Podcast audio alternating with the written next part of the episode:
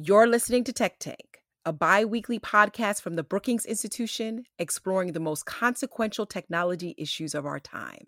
From racial bias and algorithms to the future of work, Tech Tank takes big ideas and makes them accessible.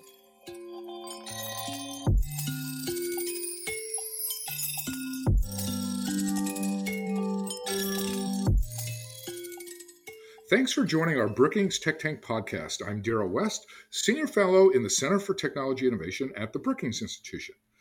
With the start of the new year, there are questions over the state of technology policy and what are the big issues facing the sector. In a recent report on the state of state technology policy, Scott Brennen and Matt Perault provide a comprehensive overview of new developments at the state level and what to watch in coming months. It was really an outstanding report that offers a useful roadmap to state level policy actions, and we definitely recommend it to all of our listeners. So, to discuss these issues, I am very pleased to be joined by those authors. Scott Brennen is the head of online expression policy at the Center on Technology Policy at the University of North Carolina at Chapel Hill. We also are happy to welcome Matt Perault, who is the director of the Center on Technology Policy at the University of North Carolina. So, Scott and Matt, welcome to our Brookings Tech Tank podcast. Darrell, thanks so much for having us. Yeah, thank you so much for the invitation. So, Scott, I'm going to jump in with you. So, your report mentions an unprecedented surge in state led initiatives in 2023. What led so many states to take action on technology policy? Yeah, well, that's a great question. I, th- I, think to really understand all this action that we're seeing at the state level, you have to look at what's happening in the structures of state governments. So, uh, as we point out in the report, last year 39 states had trifecta governments. That's where one party controls both houses of the legislature and the governor's office. This means that in those states one party can pass legislation largely on its own. So last year was 39 this coming year it's going to be 40 states have trifecta control. And you know this is actually a, a historic level of, of single party control uh, the most for at, at least 30 years. Uh, the data we have goes back to 1992. Um, so at least since 1991, uh, you know, we've had the most uh, trifecta governments. And, uh, you know, compared to the federal government, which this past year, there were no new technology policy uh, laws passed in part because there wasn't single party control right in the federal government. So so so i think that is is one of the sort of like key reasons that we've seen so much actions by the states.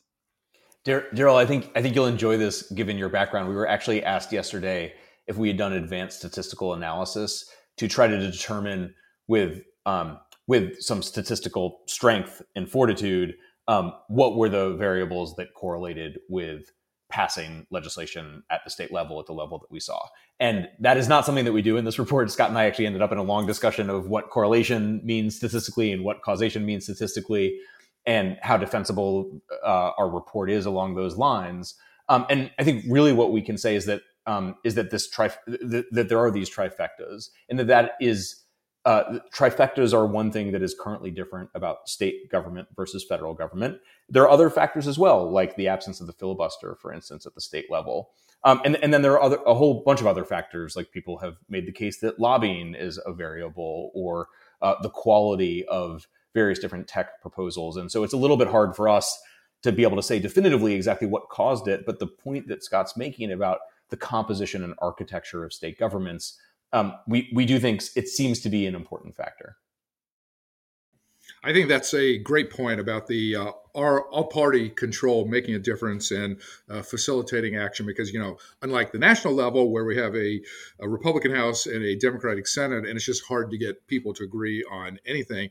At the state level, they have basically overcome that type of gridlock uh, through one party controlling all the major levers. But uh, Matt, I'd like to follow up with you on that point because it seems like I would imagine that the all Republican states are passing one type of legislation, while the all Democratic states may be following a very different approach. Uh, in your analysis of state action, are you finding big differences in how Republican and Democratic states are legislating?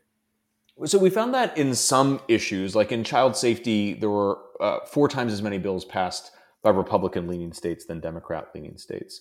But on other issues, we actually have seen some convergence. Like um, right leaning states and left leaning states have both passed comprehensive privacy legislation, and that's an issue that we think is is really interesting. The dynamic that's happening now because there was a time where there were concerns by industry that at the state level there'd be a patchwork of laws where the law that would govern you in North Carolina would be different than the privacy law that would govern you if you were in Virginia. And so if you're driving from North Carolina to Virginia, you'd have one set of rights um, on one side of the border and another set of rights on the other side. And that patchwork can be problematic for users who don't know what their rights are when they travel from state to state. And it's also really challenging for tech companies who have to comply with different compliance regimes across 50 state borders. What we've actually seen is less of a development of a patchwork and more of the development of a de facto national standard where um, states are actually passing similar pieces of legislation, all modeled on the Washington Privacy Act. Eight states passed new privacy law in 2023. All eight state laws that passed were based on the Washington Privacy Act model. And now, in total, 12 out of 13 states have passed laws uh, modeled on the Washington Privacy Act. And so, this area of law that we thought was going to be a patchwork, thought might have partisan leanings to it, now actually seems to be moving in a different direction where we essentially have a national standard that's being passed state by state. So it used to be as California and New York went, that's how uh, other states did it. But it sounds like now the state of the Washington is uh, becoming the leader. So, Scott, uh, just to follow up on this privacy uh, question, it is interesting that there is a de facto national privacy standard that has evolved among a number of uh, different states. Could you elaborate a little bit just on the key features of those laws, uh, how they're envisioning privacy protection, and, and what they're doing to actually contributing to consumer protection? Sure. Um, so I guess I should start by saying that you know we now have twelve states that have enacted you know versions of the same law, which which actually you know was was uh, introduced in Washington, but actually never passed in Washington. Um, but there are some differences between the laws. That being said, generally these laws do two big different things. On one hand, they give consumers a set of new rights about the sort of control that they have over data that that uh, uh, that that platforms collect and and use. So these are things like the right to um, to correct data or to remove data about, about themselves or the right to opt out of, of certain data collection or certain data usage. On the other hand, these laws uh, establish new requirements that businesses uh, must follow as concerns, uh, you know, user user um, user data, and so these are things like again, give you know, um, as, you know, establishing mechanisms for opting out of of certain um, you know d- data you know d- data uses um, or uh, establishing you know more requirements for personal data or sensitive data for children, for example. Now, you know, I, sh- I, should also say that the two things that these bills don't do, which is notable because the the thirteenth law, comprehensive privacy bill that has passed, was in California, and this is something that we do see, at least one of these things in, in the California bill is um, the the Washington Privacy Act bills do not include a private right of action, which is the ability for individual uh, you know uh, consumers or residents of a state to to sue companies because of, of violations. Rather, all of these bills you know leave uh, enforcement to uh, attorneys general, and then they all have uh, all the Washington Privacy Act bills all have uh, you know opt outs rather than opt ins, right? So the the presumption is it's okay to to to you know do things with users data unless they say uh, no as opposed in opt-in would be you're not allowed to you know collect or process user data unless they they opt they opt into it. So matt of course one of the hot issues now in the tech world is ai and there does seem to be heightened interest in regulating ai and I think in your report, uh, you found 20 different AI related bills uh, passed a number of uh, different states. So, how are states approaching the challenge of regulating AI? Well, Darrell, I'd love to hear more of your thoughts about this because you've really been a leader in AI regulation over such a long period of time, not just in the in the days since ChatGPT was introduced, but over a long period, you've really tracked the issue closely. So I'd love to understand your point of view of what's working and what's not, and what you see at the state level. What what we found is that um, of those 20 laws, none seek to regulate AI comprehensively. So there are some that are sort of issue specific concerns related to specific sectors of the economy, relatively narrow bills. And then there are others that really try to collect information and data that will inform um, how we govern AI in the future. And um, we we think of that as a as a as a productive thing. We've we've done a lot of work on experimental approaches to policy design and how regulators can be can take a more curious stance toward policymaking by um, looking for ways to learn about how tech products are performing and then have that data and that information um, inform future policy initiatives. And so what we've seen at the state level i think is is largely in line with that um, and i think will serve uh, state lawmakers very well in thinking through how to regulate an area that is so nascent and changing so rapidly. Yeah, one of the things we are seeing both at the state as well as the national level is just a lot of interest in improving the transparency of algorithms, like just trying to figure out how they operate, on what kind of data are they based, how are different factors weighted, and then what are the ramifications that come out of that? Like, are there any issues in terms of racial or gender based uh, bias? Are there uh, problems in how algorithms are actually analyzing these materials? So I know there are some bills pending at the national level on this uh, front, and it sounds like states are starting to move into this area as well. Mm-hmm. Scott, uh, your report also talks about an increase in antitrust litigation but actually little interest in passing significant antitrust legislation. So, what are the challenges or obstacles that states face in this area? And what are the outcomes of some of the civil lawsuits that we actually are seeing against some of the tech platforms? Yeah, right. So, um, as you said, you know, this past year we we saw really no major uh, state bills uh, certainly passed and, and, not really any introduced that would you know apply significant changes to state antitrust law. Um, you know coming into the year i think we and actually we made this prediction in in our in our uh, 2022 version of this of this um, report you know we we we anticipated seeing more app store bills uh, bills that would um, uh, you know set new requirements for for uh, you know how app stores work. Um, kind of surprisingly, we didn't really see any of those bills. There were one or two that were introduced, and they didn't really go anywhere.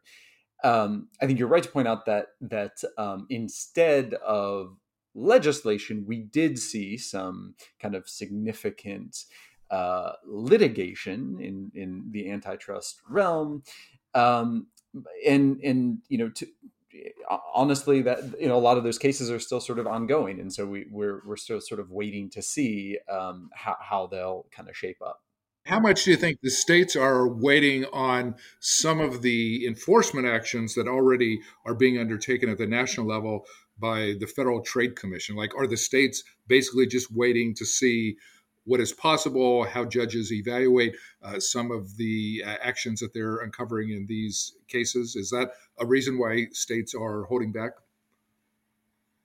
You know, I don't know. Um, you know, this is something we've really wondered about, and um, I'm not sure I have a good answer for you there. I, I think uh, that that is possibly part of it. I think also um, there's just new other I- issues, right? That that state legislators are are concerned about now in terms of tech. I mean, I think the more time I spend studying and following state policy, you, you realize it's um, you know how, how hard it is for state legislators many of whom are work part-time they're not experts in in uh, many of the issues that they have to cover. And so um, yeah you just have to sort of you know they may have sort of limited capacity. So it's certainly possible that they're waiting to sort of see how some of these big uh, pieces of litigation kind of pan out. It's also possible that they, you know, have just put their attention elsewhere. Um, you know, as, as, we as we pointed out in the report, you know, child safety and AI have really kind of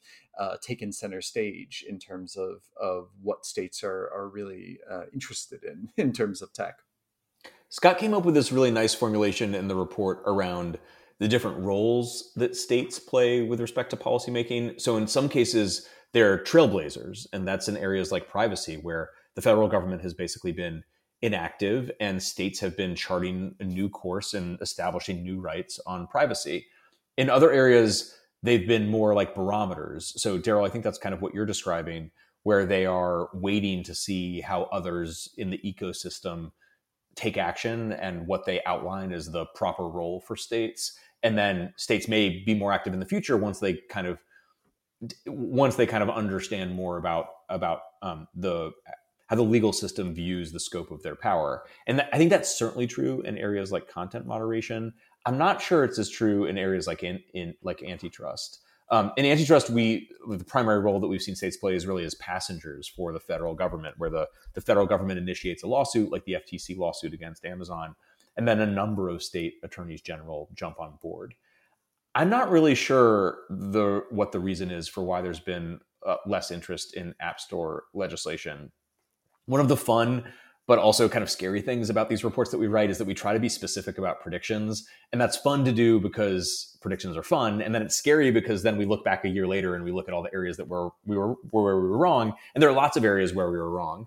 And this is one where I felt like the prediction was actually pretty solid. Like I think predicting that lawmakers would would do things on app store legislation just felt it felt likely to me. There's a lot of conversation about it at the federal level. There's been a lot of conversation about it at in Europe, and so it seemed like an area where state lawmakers might take the lead.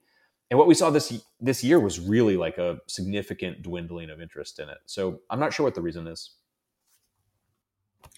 Uh, so, Matt, you know, the secret of prediction is you need to act the way weather people act, which is they use probabilistic reasoning. So they say there's a 60% chance of rain, which basically means they can never be wrong. And so I think tech uh, prognosticators need to uh, follow the uh, same type of approach. Yeah, so there's a, there's a 60% chance of App Store legislation next year. So, uh, Matt, I just want to follow up. You uh, mentioned content moderation, and it does seem like, uh, based on your report, that a number of states have adopted a cautious approach to content uh, moderation. So, I'm just curious what you found, uh, why you think some states are being cautious, and how that might affect platform behavior in the future. So, last year we saw a lot of content moderation activity with right leaning states being focused more on must carry type provisions because of concerns about censorship of conservative related content. And so these laws would require tech companies to leave more content up and would limit their ability to moderate content. There, there are cases in front of the Supreme Court right now that will address this issue and and um, determine whether the First Amendment is a bar to that type of legislation. We also last year saw more legislation from left leaning states that would try to regulate um, social media companies' ability to carry content that is perceived to be harmful. And I think because of the litigation that's in play right now, states really um, slowed down their activity because it seems like it, by the end of the term in, in late June, there will be guidance from the Supreme Court about what the role of state power looks like in this area. That means, I think, that for state legislatures that are still in session after June, it's conceivable that we would actually see a lot of activity in this area after that period when there's guidance about um, what the what a, the constitutional role of states is in this area. So if the Florida and Texas laws in front of the Supreme Court are upheld, for instance, then I think we'd see a lot of activity in right leaning states to pass similar laws um, after June. Yeah, that definitely makes sense. Uh, we are probably going to have uh, more definitive uh, rulings coming down uh, from uh, the Supreme Court that will uh, affect these areas. Uh, Scott, the topic of digital taxes was another one that you explored in your report. And I know uh, Maryland uh, passed a digital uh, tax uh, law, and I'm just curious some of the legal issues that have come up in regard to that and how other states may be thinking about this whole issue of digital taxes. Yeah, this is a great timely question. Um, so, um, yeah, Maryland uh, a couple years ago now passed this uh, new digital tax on platforms of a certain size, and um, you know, last year we saw you know a handful of bills um, introduced, not passed in states. Uh, I, I, should say in, tw- in 2022, a handful of bills passed, uh, or excuse me, introduced but not passed um, again, our prediction, I think, if, if, I remember correctly, was that um, given the the fact that the Maryland bill was sort of caught up in in uh, in litigation, we wouldn't see any bills even sort of introduced, and there in fact were a handful of states that continue to sort of express interest in in in passing kind of Maryland style bills. None of them actually did pass. Um, but but they, they were introduced. Um, yeah, so the uh, the Maryland bill is is is had this sort of like eh, complex um, kind of path through uh, first through passage where it was actually passed over a veto um, you know after being vetoed by the governor and and then was caught up in, in litigation and it kind of continues to be the I think the Fourth Circuit just um, ruled uh, you know uh, I think this week or late last week um, on it uh, that basically kept alive a, a, a, challenge on First Amendment grounds. Uh, but for now, the the law is um, in effect, and and uh, I believe, and yeah, I, I, certainly expect to see sort of like more action on the on the litigation side. Uh, Matt, just curious, your thoughts on the topic of digital taxes and what you're finding and what you expect going forward. I don't have much to add to what Scott said. I think he covered it really well. So it seems like courts are becoming a more and more important player in the tech policy area, kind of both at the state level as well as nationally. Like, you know, regulators are engaging in enforcement actions and then it's leading to lawsuits. States are passing laws, it's leading to lawsuits. Sometimes Florida and Texas are passing more conservative bills, and California is passing a more liberal bill. And so the the courts have to jump in to try and uh, reconcile those differences. So, Matt, I'm just curious about how how you see the role of the courts and how some of the pending court decisions could influence state authority in tech policy areas. I, I, think your assessment is right. I guess the question then is like, is that the system working well or is it the system working poorly? I think it probably is closer to the system working well. So if you think of if if states are if the hope for states is that they perform the role as laboratories of democracy that many people hope that they'll play, then they'll get some things right and they'll get some things wrong and they'll get them wrong both in terms of like passing enacting policy that ends up being counterproductive or has really problematic unintended consequences and then they also might get some things wrong in terms of thinking that they have the ability under the constitution to pass certain laws that courts actually eventually say they don't have the authority to pass. And so I think we see we, have seen over the last couple of years a flurry of state activity here. Um, unlike Congress, as we've discussed, states are really acting and governing in this space. And so then it would be natural to see courts um, weigh in on that and determine whether states actually have the authority to pass the legislation that they've passed.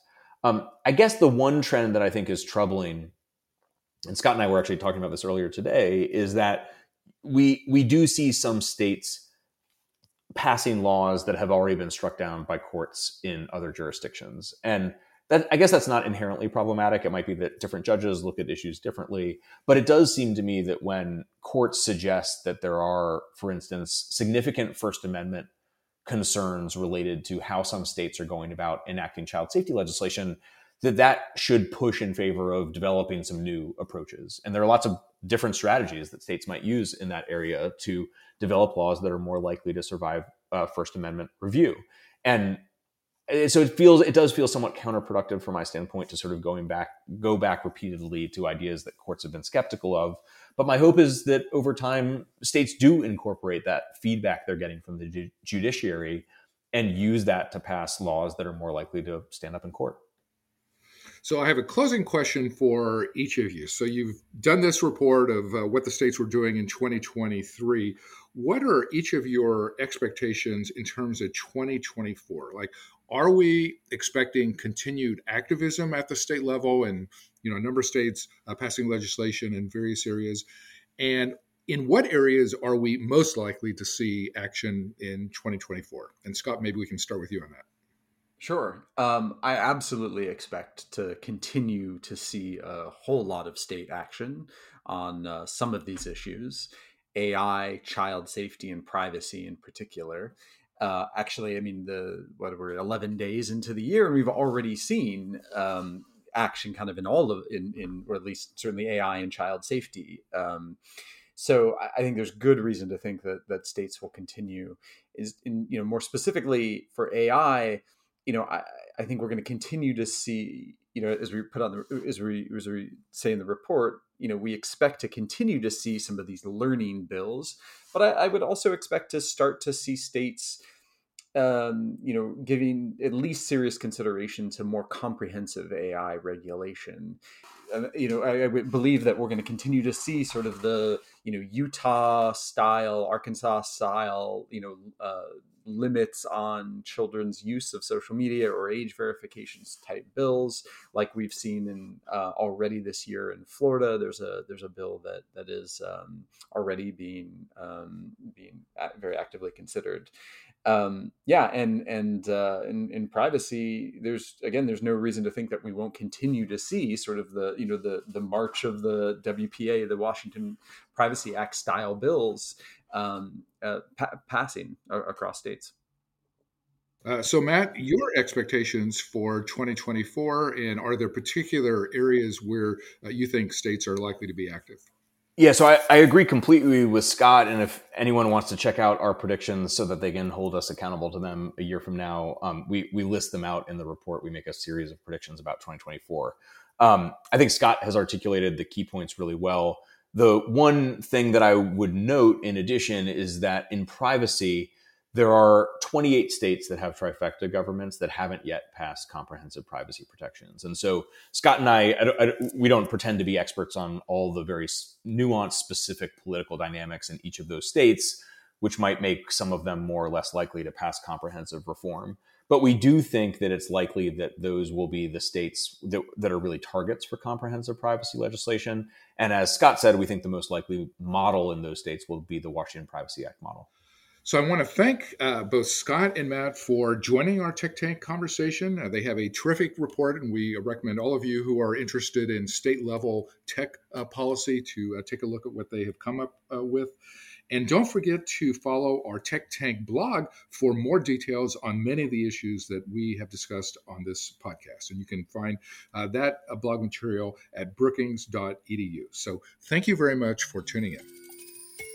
Thank you for listening to Tech Tank, a series of roundtable discussions and interviews with technology experts and policymakers. For more conversations like this, subscribe to the podcast and sign up to receive the Tech Tank newsletter for more research and analysis from the Center for Technology Innovation at Brookings.